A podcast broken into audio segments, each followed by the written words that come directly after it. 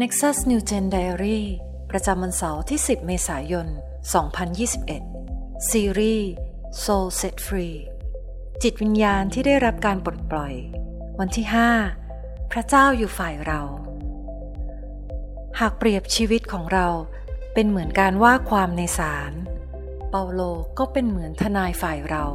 ที่กล่าวปิดคดีในครั้งนี้ได้อย่างเป็นเหตุผล และน่าทึ่งอย่างยิ่ง หลักฐานทุกอย่างครบถ้วนแล้ว เมื่อมองดูในภาพรวมทั้งหมดของคดีความนี้สารที่เคารพ เราได้พบความจริงที่ทำให้เรารับรู้ความรักของพระเจ้าอย่างเต็มล้น เป็นหลักฐานที่ทำให้เรามั่นใจว่า จะชนะคดีนี้ได้อย่างไม่ต้องสงสัย ความจริงนั้นคือ พระเจ้าอยู่ฝ่ายเรา ไม่มีใครสามารถฟ้องร้องเราได้ และ ไม่มีใครกล่าวโทษหรือแช่งสาบเราได้ แม้แต่ตัวเราเอง ยิ่งได้เห็นว่าพระเจ้าทรงทำสิ่งใดได้บ้าง เพื่อนำเรากลับมาหาพระองค์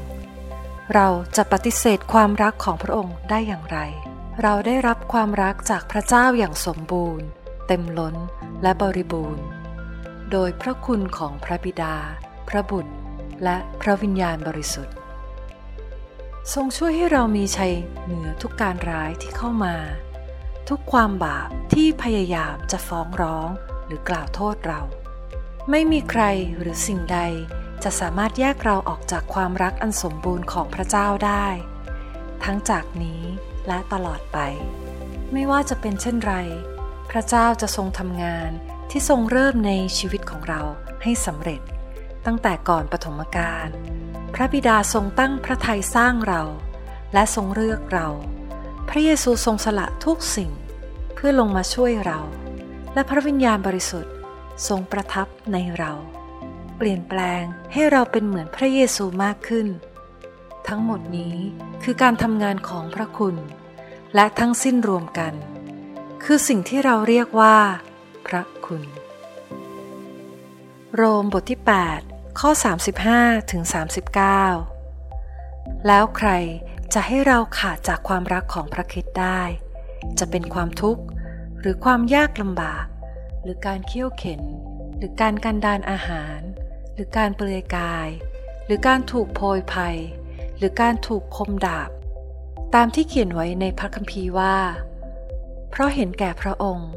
ข้าพระองค์จึงถูกประหารวันยังค่ำ และนับว่าเป็นแกะสำหรับเอาไปฆ่า